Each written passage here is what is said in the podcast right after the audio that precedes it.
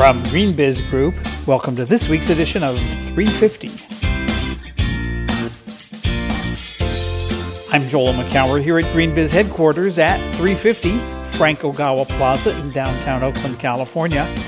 On this week's edition, what comes after 100% clean energy, Arnold Schwarzenegger on messaging the climate crisis, the fight to define regenerative agriculture, and what carbon removal can learn from Burning Man?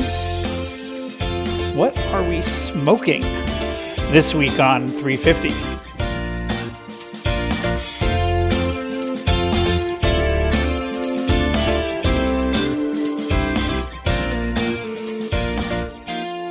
It's April 26, 2019. Welcome to this week's Earth Week edition of GreenBiz 350. Joining me from across the United States in New Jersey is GreenBiz editorial director Heather Clancy. Happy Earth Day week, whatever, Heather. Yeah, happy Earth something. I think every day is Earth Day for us. We've said before. Um, I have a completely rhetorical question for you, actually. Shoot. Since you're you're talking about smoking things, have you Uh-oh. ever noticed that whenever you look up regenerative agriculture photographs, like if you're trying to find a photo for a story, that they pop up marijuana plants? I, I, don't know if you've noticed this, but every time I do searches, that's what shows up. well, like, I, I, haven't noticed that, but I'm not surprised, and here's why. Uh, a lot of regenerative ag, uh, well, some of it's in the field, and this the stuff that we're going to talk about in a little bit is more about in the open farming field. But a lot of it also has to do with indoor ag, uh, the ability to grow uh, produce and, and flowers and other things at scale in warehouses and uh, greenhouses and, and other things. And most of that technology, the hydroponics, really was developed in the cannabis trade. Um, it was funny, you used to go into, I'm told, into a hydroponics store and talk to the salesperson there, and they would say, wink, wink, how are your tomatoes? And now it's, how are your tomatoes? you know, and because you know people are growing things, so a lot of this technology really did um, come from that industry. So I guess I'm not surprised that, that those uh, pretty green leaves show up when you do that research. Pretty green leaves. Yep. Yep. Indeed. So how are you this week? Uh, well, you know, uh, around and about and not traveling, uh, but getting ready and for the next seven, eight weeks of just traveling and being crazed. I know mm-hmm. you're coming out here next week for a bunch of team meetings and uh, mm-hmm. our uh, day of uh, volunteer day, all hands volunteer day, working at City Slicker Farms here in West Oakland. That'll be fun. Uh, but just a lot going on. You know, we did have Earth Day this week, and I wrote that piece about um, Happy Earth Day, or as we at GreenBiz call it, Monday. In other words, it's just another day at the office, and it was sort of fun chronicling what the, everybody, all 30 of us in the company, do in a typical day because a lot of people ask us that. So that was fun. And um, other than that, it's just another day, week in the office. Well, it is spring here, and spring has sprung. My tulips are flowering, and the deer haven't eaten them yet, so I'm happy. okay. Well, let's keep the deer. I don't know how to, how to think about that, but um, uh, I'm sure that everything that's dear to you will get eaten by the deer. um, let's get out of this and move right on. Get to the week in review.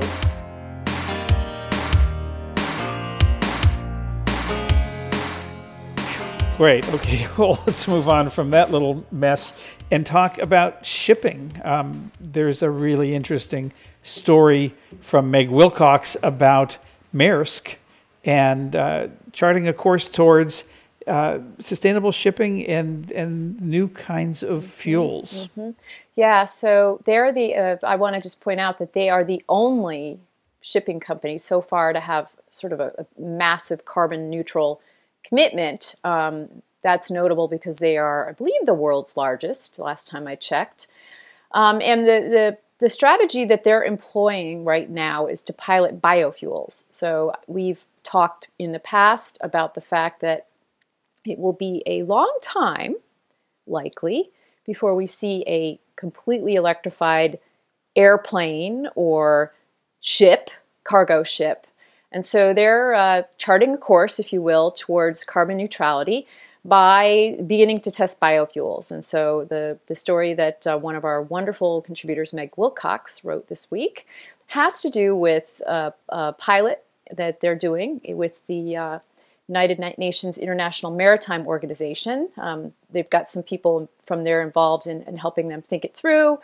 Um, and, you know, they're, they're, this is a first little, if you will, uh, I can't say step because you, you can't step on the ocean, but but they're inching towards uh, towards this with with a pilot. Um, I can't remember where it is. I'm just actually trying to. Oh, in Rotterdam, it's a specific route, but it is a large vessel from Rotterdam to Shanghai. So they're they're testing a fuel blend of 20% biofuel, and they're, they're, uh, this particular fuel is made from waste cooking oil.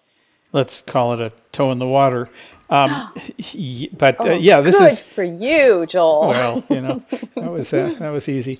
Um, so yeah, this is really interesting, and it is, as you said, uh, a parallel to the aviation industry, which is similarly trying to figure out how to come up with cleaner fuels, um, and uh, similarly, uh, um, hopefully not dipping its toe in the water, but uh, trying to uh, get some.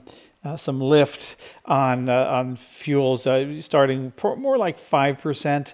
I know United Airlines. We've talked with them before about that and use creating uh, biofuels from municipal solid waste, which is uh, another great thing. So there's a lot of potential here, um, but getting to 100% biofuels on either ships or planes is going to take a long time, and there's lots of potential problems with that that have to be overcome, or at least barriers. So uh, it, it's interesting, and, and Meg uh, spoke with James Mitchell, the maritime finance lead at the Rocky Mountain Institute, to talk about what it will take to get to zero carbon vessels uh, on the water. And uh, by 2030, although um, uh, Maersk uh, plans to, uh, they've committed to be carbon neutral by 2050. So, anyway, lots more to come mm-hmm. in, in that. Um, yeah, and actually, I just want to, I'm going to step on you for a second and just say that the one thing that I I, I feel like we're going to pledge to watch out of this is you mentioned before. It's not just biofuels. Um, I know that the, the RMI folks are very closely watching hydrogen uh, fuel hmm. Oxygen options. So I just wanted to mention that because I think that's one one of these. I think that's one of those sleeper industries, right? Um, where there's a lot going on around that that we need to take a closer look at. Right. Well, whatever floats your boat. Uh, mm-hmm. so let's move over to two stories I want to talk about this week that have to do with carbon. Uh, one of them is a fun piece by our friend Susan Gladwin, who's a longtime uh, marketing and, and, and product strategy consultant, been working uh, worked with Apple and works a lot with with Autodesk, and she wrote a piece about Coop, which is a play on Moop, M O O P, which is a term that, as far as I know, originated at Burning Man. Um, MOOP is uh, is what they call trash. It's an acronym for matter out of place. In other words, nothing really is waste, it's just something that is in a place it shouldn't be. Uh, and uh, they, they, call it a convenient way of referring to anything that's not originally on the land on which our event takes place. So she took that concept and created COOP, carbon out of place. So carbon dioxide and other greenhouse gases aren't inherently bad, just like the, the things so called trash but it can be obviously problematic when it accumulates in the upper atmosphere where it traps heat and all of that, cause, or in the ocean where it causes acidification. And so, um, COOP is uh, is a concept of how to think. It's really a nice reframing, which is why I really like this piece because we're, you know, one of the important things we need to do in this field is reframe a lot of things from from guilt or or terror or or sacrifice into opportunity and carbon out of place does that nicely. Yeah, it really does. And I because as as you know, when when we do write about carbon capture and sequestration and this bad, you know, people do call it bad and, and we as you know, we need it to live. And so I love her reframing of this. It really actually helped me. It was like, oh yeah, yeah, yeah, yeah. So now I can use it to talk to the people um, that criticize some of our coverage. so anyway, maybe that's why. My, I like this one because it's self-interested uh, appreciation.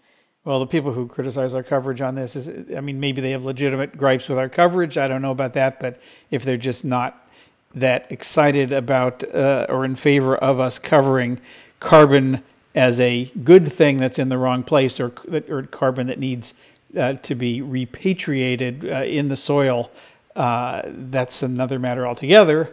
And that brings up our third story, uh, which is the fight to define regenerative agriculture by Jim Giles, our uh, analyst uh, at, at Verge Carbon, Verge Carbon being the, the new conference within the larger Verge event that we're going to be launching uh, in, in October in Oakland.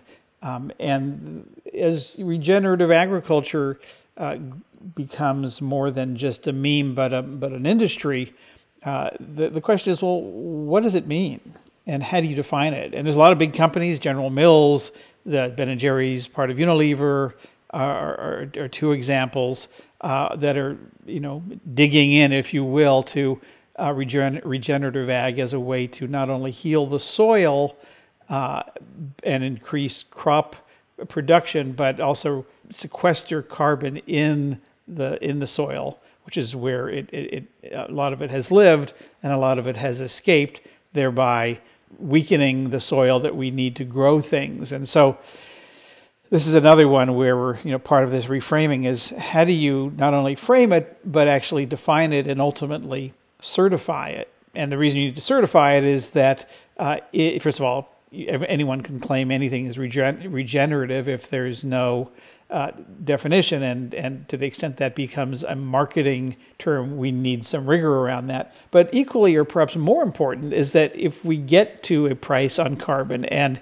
you can start to see if a farmer does A, B, and C to you know on their field takes these specific steps in these specific ways, they can predict that they will save or sequester uh, so many tons of, of carbon that has a dollar amount. Anytime you get to dollars or euros or anything else, we need to have some pretty good definitions behind it. Yeah, yeah. The tension, I think, as as I'm reading it, is is partly to do with uh, who wants to be regenerative, right? And many of this the same organizations that are making the commitment to be organic uh, to to have organic farms are also talking about regenerative agriculture, and that's natural. It, it, some one in many ways, some are you know it's an extension of each other, and so the approaches that that are emerging that um, Jim talks about in his piece are one uh, that does look to extend the existing organic certification that's being uh, promulgated by the Regenerative Organic Alliance, which is uh, chaired also by Rodale, so a well-known organization out there um, talking about how how we practices. I mean, this one is like, okay, you do these things, and you can be, uh, you know, certified as a regenerative uh, agricultural operation. The second approach, the sort of counter approach that's emerging, though, is to actually look at the soil. So instead of saying, okay, you did these things, therefore you are regenerative, to actually you know read the soil and, and, and talk about how healthy it is and, and, look at how healthy it is. So that's um, a approach that's being uh, advocated by the Carbon Underground and the Savory Institute. So we'll have to watch this closely. Um, I, I, I, love the framing of this as well. It's uh, it's wonderful. Uh, we we love these debates because they make progress happen. I believe more quickly. Sometimes they can delay things, but you have to have these healthy discussions in order to push things forward.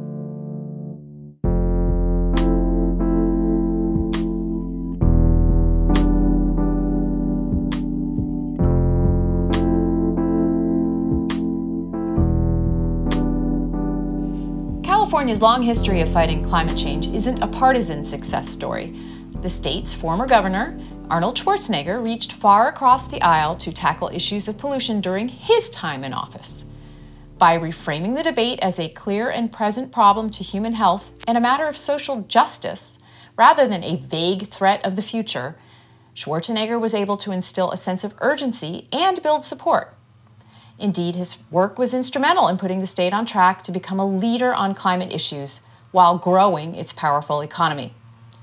What could today's policymakers learn from the former governor, bodybuilder, and action film star? Schwarzenegger talks about why he's still a Reagan and Roosevelt Republican and why both parties must learn how to compromise. All this during an exclusive interview with the podcast Political Climate.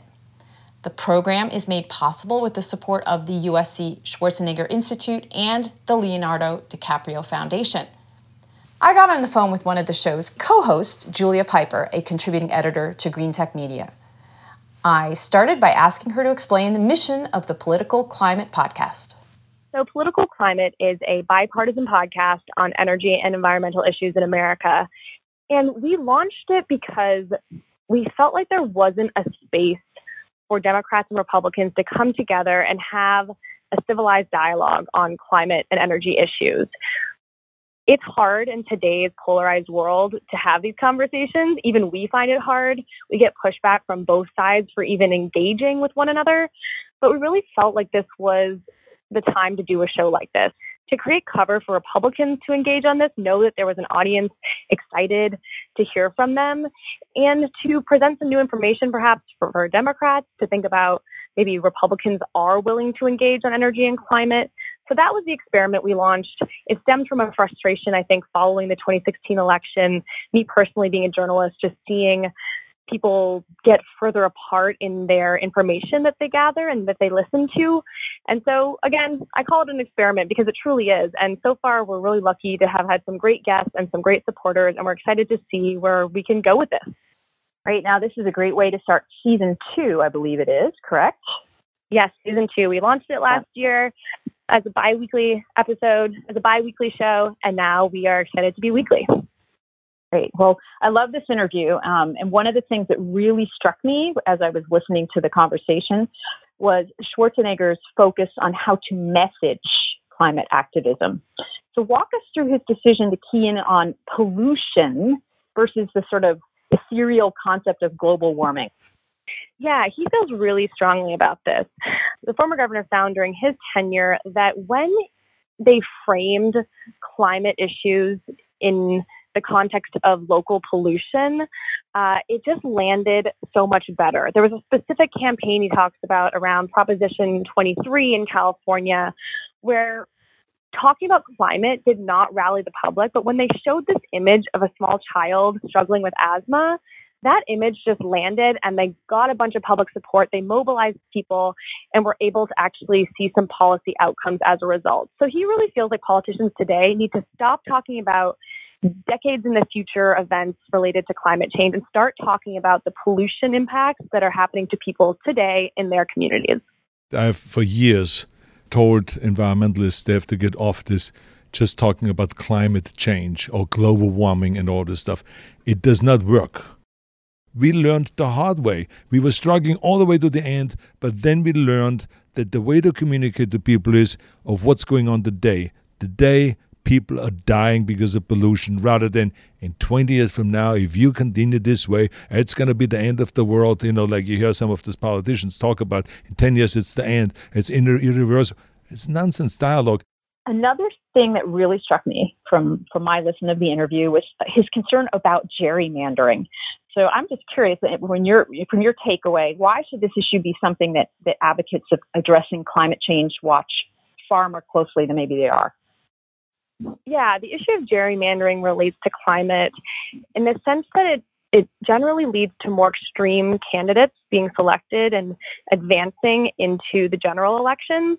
And that's something that the governor Schwarzenegger really feels strongly about that there needs to be redistricting reform so that both parties can have candidates that are a little more open to compromise, that are a little more that are a little closer to the center. So he actually has a gerrymandering initiative that is being led out of the USC Schwarzenegger Institute. And I think it really does relate to climate change. If there are candidates that are willing to compromise, willing to come together, there is a chance that climate policy could pass at the federal level.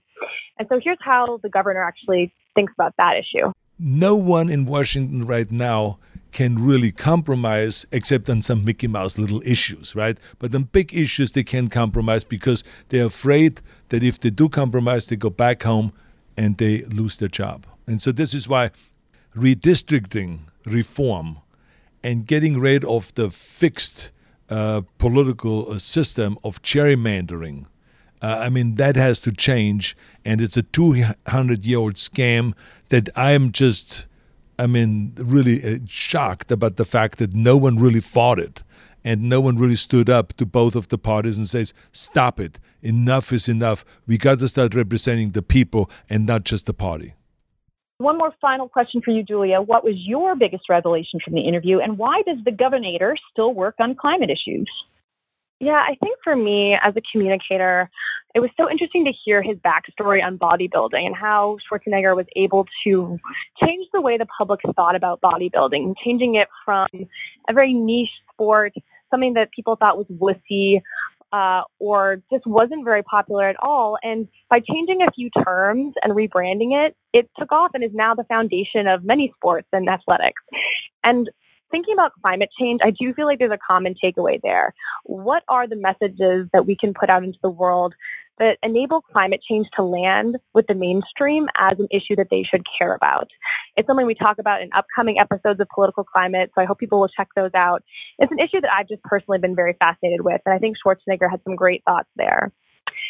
As for why he's involved with climate, I think he would also connect that back to bodybuilding and say that you know, once you're an athlete and you care so much about the health of your body, how can you not care about the health of the planet? And so here's actually what he said on that in his own words.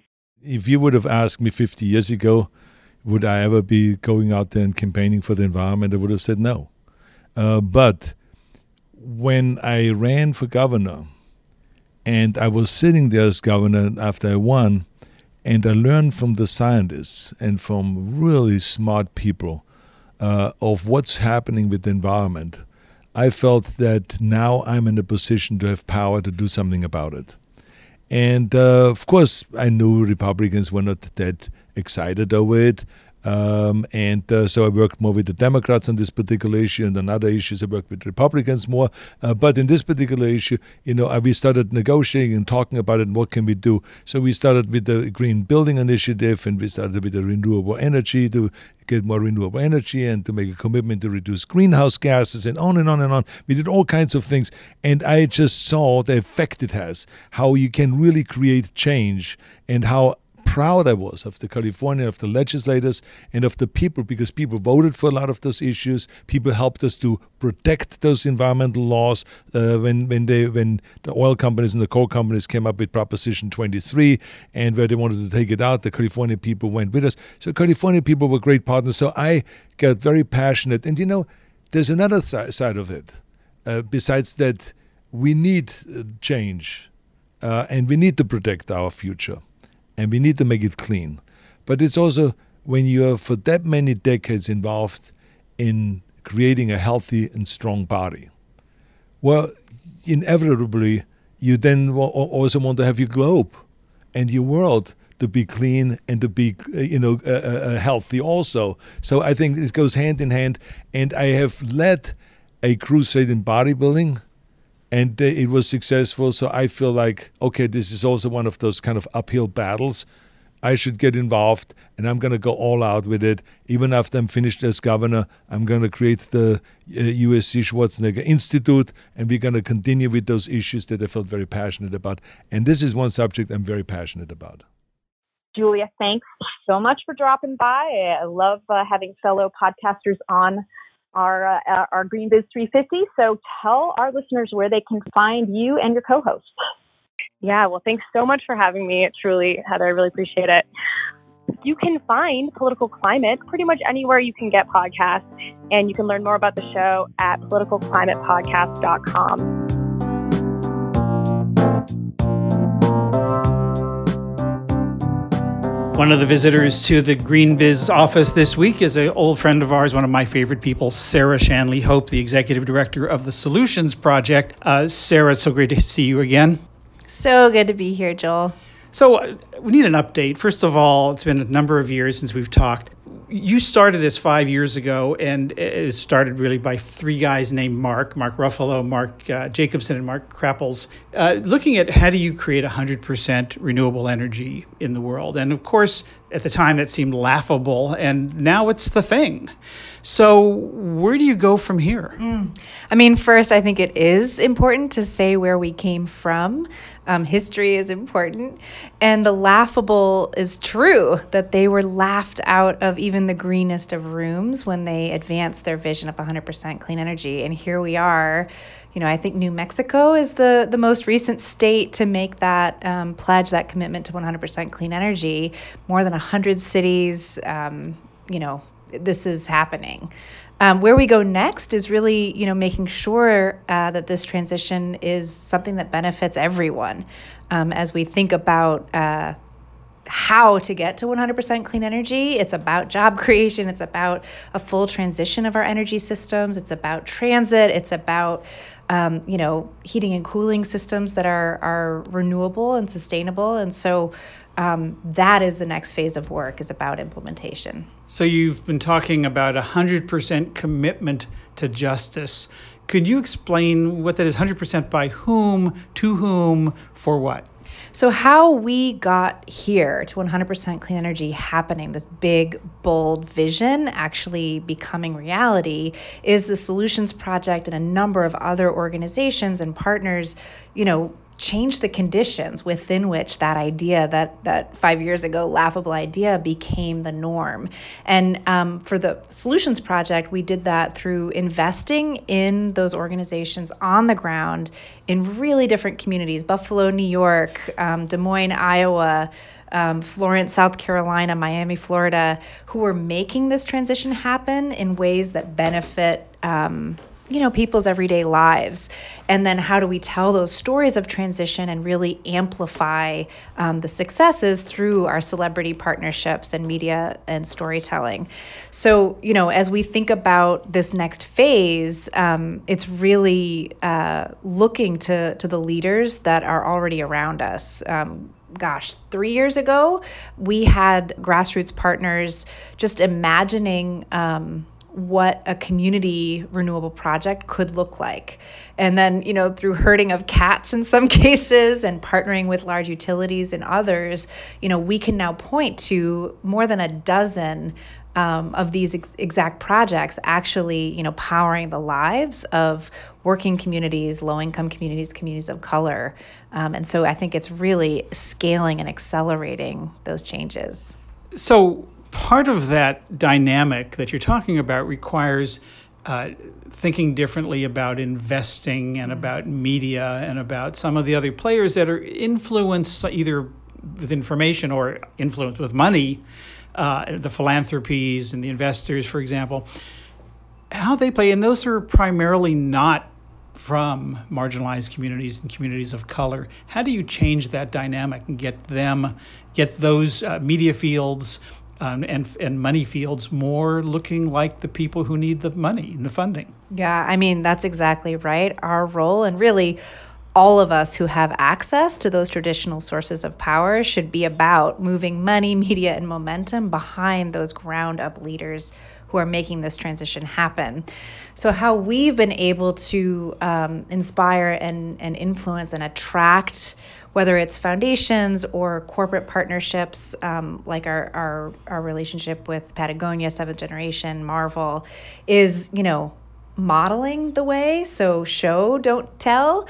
Um, and and it's you know you can't um, deny the power um, of when you're you're seeing um, for example, the the School 77 Community Solar Project in Buffalo, New York, uh, the ribbon cutting this summer, and meeting the the 40 um, elderly tenants that are are moving in um, to the affordable housing units that are a part of that development. When you walk up on the roof and you see um, the the solar array and the um, you know, green roof that is going to be, you know, lowering the heating and cooling bill for, for those residents, um, powering um, not just the building at School 77, but the, the surrounding community with affordable solar. It's, it's irresistible. It, it brings all of those um, values that we do share around um, community self determination, around healthy living, around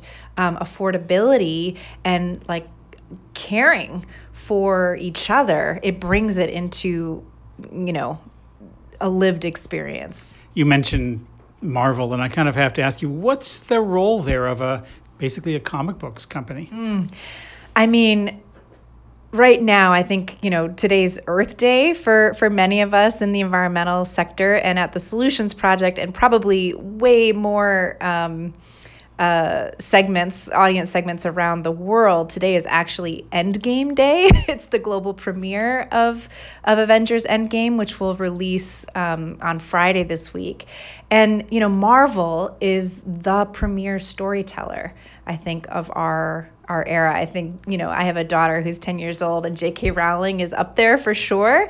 Um, and, you know, when you think of Black Panther, when you think of, you know, Captain Marvel out right now, when you think about the Avengers series, you think of this is the fight of our lives. That's the tagline of, of the movie. And you think about what we're up against when it, it comes to climate change and that it's going to take all of us, uh, as Naomi Klein says, to change everything. And Marvel is, uh, gosh, you know, at the top of the list of really inspiring all of us to see ourselves in this, this great battle.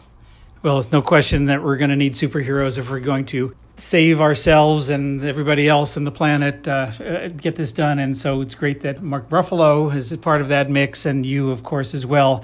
Sarah Shanley Hope is executive director of the Solutions Project. You could check it out at thesolutionsproject.org. Sarah, thanks so much for stopping by. Thank you, Joel.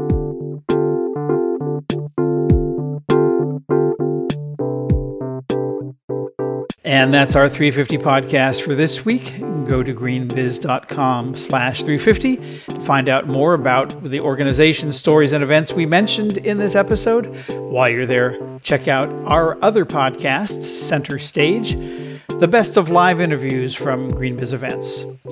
Our email is 350 at greenbiz.com. And don't forget to subscribe to one or more of our five weekly e newsletters. Heather's Verge Weekly comes out on Wednesdays, and my Green Buzz newsletter is fresh every Monday morning. And check out the other three on transportation and mobility, clean energy, and the circular economy. Heather and I will be back next week. Heather will be here in Oakland. Till next time, from all of us here at GreenBiz Group, I'm Joel Makower. Thanks so much for tuning in.